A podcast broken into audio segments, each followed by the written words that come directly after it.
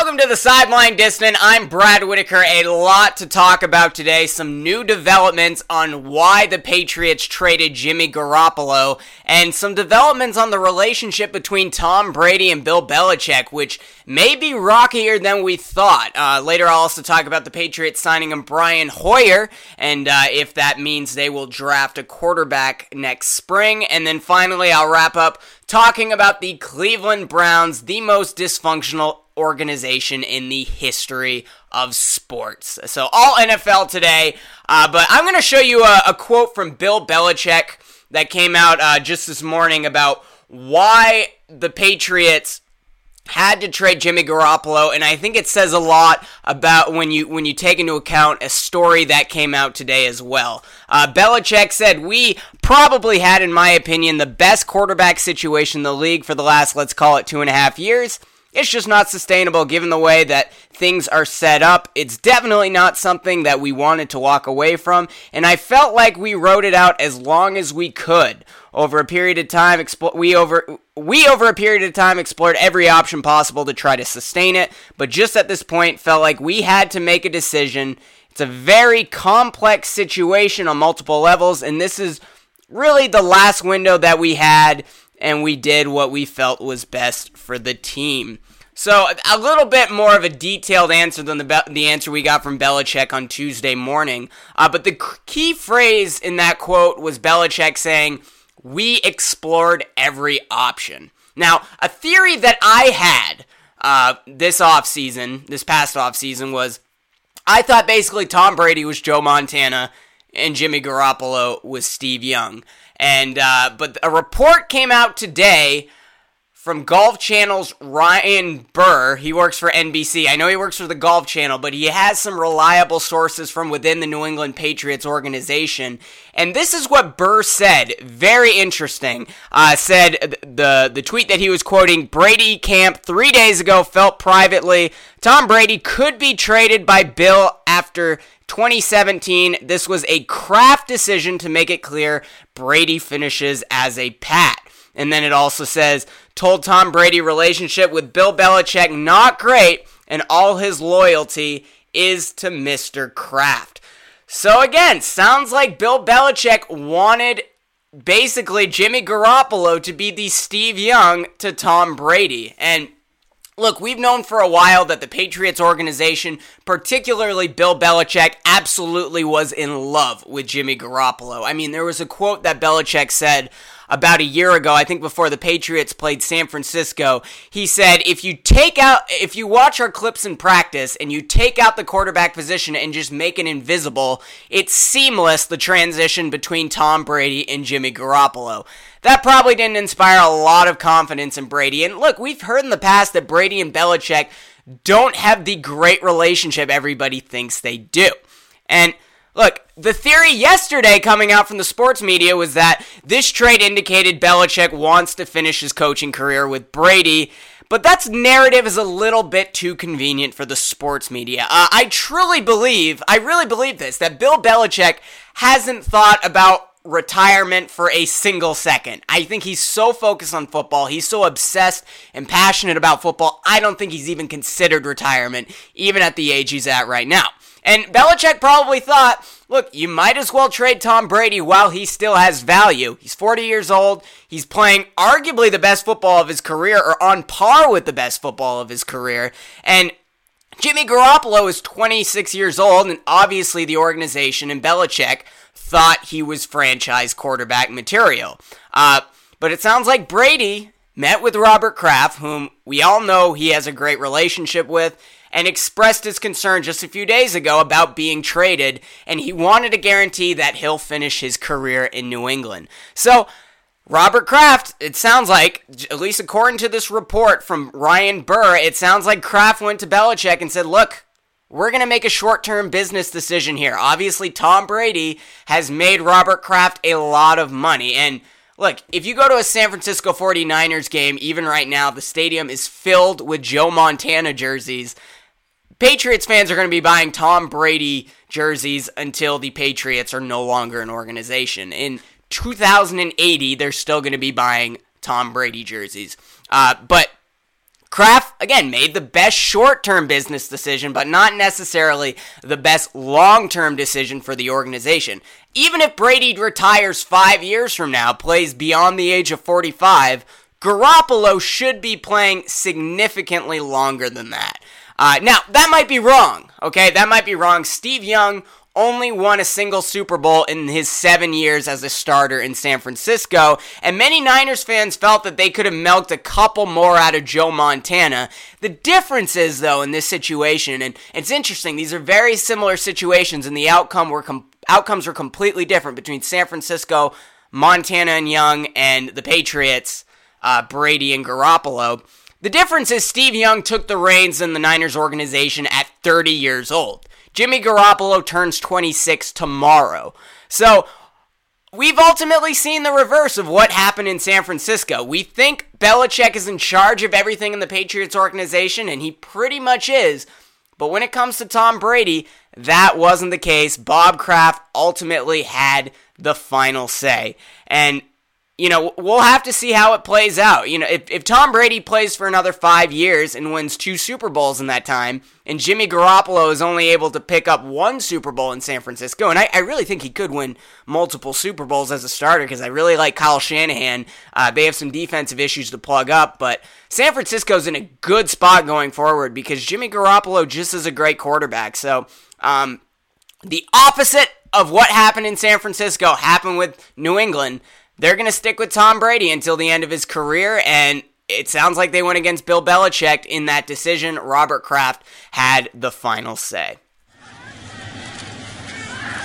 Safety reverse to Edelman. Hoyer slings it up top for Tate. Touchdown! Tate that was, of course, the GOAT, Brian Hoyer, throwing a touchdown pass while he was with the New England Patriots, where he started his career. Uh, if you haven't heard, the Patriots, uh, just this morning we found out that they signed Brian Hoyer to a three year deal. So basically, the Niners traded Brian Hoyer and a second round draft pick for, for next draft uh, in exchange for Jimmy Garoppolo. I think the Patriots could have gotten more, but it sounds like there was a lot of pressure to make this trade happen. And, and as I said in the last segment about Tom Brady approaching Robert Kraft, that pressure was clearly urgent. The Patriots had to get rid of Garoppolo before the trade deadline, even though that's the guy Belichick wanted going forward, it sounds like. Uh, but New England will likely ride out the rest of the season with Brady and Brian Hoyer as their two, as just with just two quarterbacks on the roster. Uh, but the Patriots are going to have to start from scratch again. I mean, Brian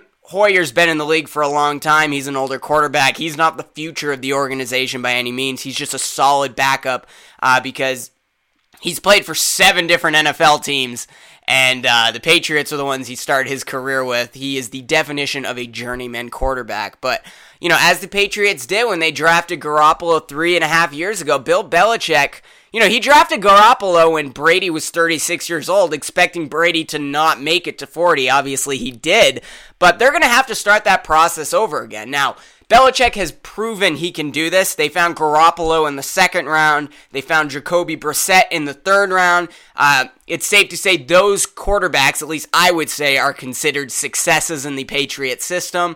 Uh, but they also drafted Kevin O'Connell in the third round in 2008 and Ryan Mallett in 2011.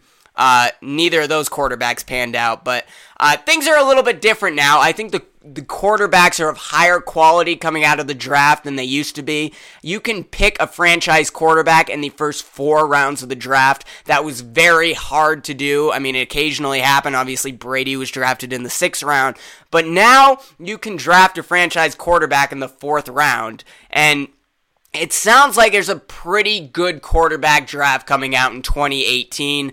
Um, and, you know, I, the Patriots are going to likely, if you judge by what Belichick has done since 2008, they will probably draft a quarterback in 2018 in either the second or third round. Now, there's no way in hell I think they draft Sam Darnold, Josh Rosen, or Josh Josh Allen, the three front runners at the quarterback position, all expected to go in the first round. Uh, you can also probably throw in Louisville's LeVar, uh, Lamar Jackson in the mix as well. He'll likely go in the first round or early in the second round. And I don't get the idea Lamar Jackson is going to be drafted by Bill Belichick. So uh, I came up with a list of names of college quarterbacks I think could potentially be the next franchise quarterback of the Patriots. You know, if Brady plays another four years, you develop this guy for the next four years, and maybe he'll be ready to take over when Brady is officially ready to retire. So these are the names I think could be drafted in either the second, third, or fourth round uh, this year by Bill Belichick. Um, Northwestern's Clayton Thorson, Washington State's Luke Falk, uh, Mason Rudolph of Oklahoma State, and Baker Mayfield of Oklahoma. Now, I'm not going to pretend to be an expert on college football and what these quarterbacks are going to bring to the NFL. Um, I know far more about the NFL than I do college. Uh, but I will say, I know Washington State's Luke Falk was benched last week. Uh, he'll be starting again this Saturday, and most people know who Baker Mayfield is. I, he's a pretty reliable quarterback, kind of guy I think Belichick may look into. You know, Belichick doesn't get carried away with upside and quarterbacks with large stature and strong arms. He just wants someone that can throw accurately 10, 15 yards downfield.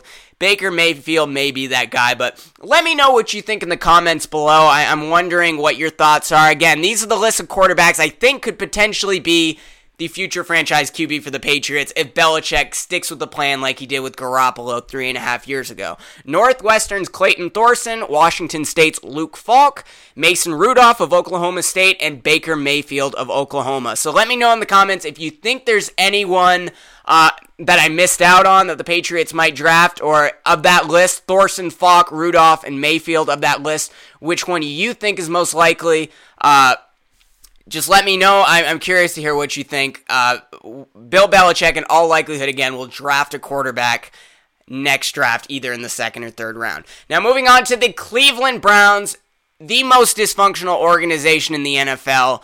And, like, if you made a sitcom about how not to run a professional sports organization, you wouldn't believe what the Cleveland Browns are doing. You would just say that is so ridiculous. If you haven't heard, uh, apparently the coaches in the Browns organization, Hue Jackson and company, were very, very frustrated with management on Monday night because the front office, everyone in the front office in the Browns organization, decided to go home at 5 o'clock. You can't make this stuff up. It's peak Cleveland Browns. The Browns GM Sashi Brown and the rest of the front office, they they couldn't work overtime on Monday, the day before the trade deadline. And what ended up happening is the Patriots. I, I think it was around five o'clock uh, in Ohio time. Uh, that's around the time the Patriots traded Jimmy Garoppolo. And I look, I really hope the Ohio sports media resists passing on blame to head, ho- head coach Hue Jackson because management just will not work with Hue Jackson. Apparently, Jackson has been obsessed with Jimmy Garoppolo ever since he got to Cleveland, wanting him to become their franchise quarterback. Now, remember, the Browns organization has been stockpiling draft picks for the last two years, and the Niners only gave the Patriots a second round pick. The Browns' second round pick will likely be an even better pick. Chances are they will have the worst record by the end of the season, not San Francisco, because now they have Jimmy G. Uh, but Obviously, they weren't able to make a trade for Jimmy Garoppolo, which is what Hue Jackson wanted. I'm sure he was obsessed with the idea once he heard Garoppolo was on the market early Monday, and then the front office wouldn't stay at work past 5 o'clock, so they weren't able to get a deal done because they weren't willing to work overtime the one day of the year they should work overtime. So Jackson, the next day, Tuesday, yesterday, the trade deadline, wanted Cleveland instead, since they didn't get Garoppolo, they wanted Cleveland instead to trade for Cincinnati's A.J. McCarron, uh, whom Hue Jackson helped draft when he was with the Cincinnati Bengals as their offensive coordinator. Now, that trade was agreed upon. Apparently, the Bengals were supposed to receive a 2018 second rounder, which I'm sure Belichick would have wanted, and a 2018 third rounder which would have been more than what San Francisco offered New England for Jimmy Garoppolo. So the Bengals were supposed to get a 2018 second rounder, 2018 third rounder in exchange for AJ McCarron. The deal was agreed upon, but while the two teams were celebrating and shaking hands, the Browns forgot to inform the league that the trade occurred. all they had to do was CC the league office on the email in which the two teams agreed. They did not do that. The 4 o'clock deadline passed, and the Browns weren't able to get A.J. McCarron. And Hue Jackson likely slammed his head against the wall about a dozen times. I guess Hue Jackson also wanted to get Jared Goff before the 2016 draft uh, after he was uh, signed by the Browns. Uh, but the Browns front office wasn't able to move up from the second overall pick to the first overall pick, and obviously they didn't want Carson Wentz, so they traded a whole they traded the second round pick for a whole bunch of Eagles draft picks. And of course, we know where Philadelphia is now with the best record in the NFL. And you also look where the Cleveland Browns are, even though they've stockpiled a bunch of draft picks. So when the Browns fire Hue Jackson at the end of the season and all the blame is passed on to him, just remember the real reason Cleveland isn't winning football games. It's because of the front office. Hue Jackson wanted Jared Goff. He wanted Jimmy Garoppolo, and it sounds like he could have got him on Monday, but the front office decided to leave work early.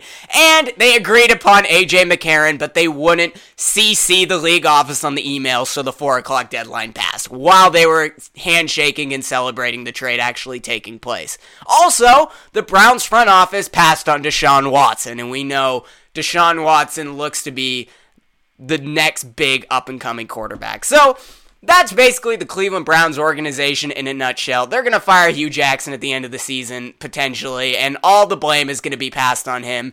And please don't fall for that. Ohio sports media, don't fall for that. It's not Hue Jackson's fault.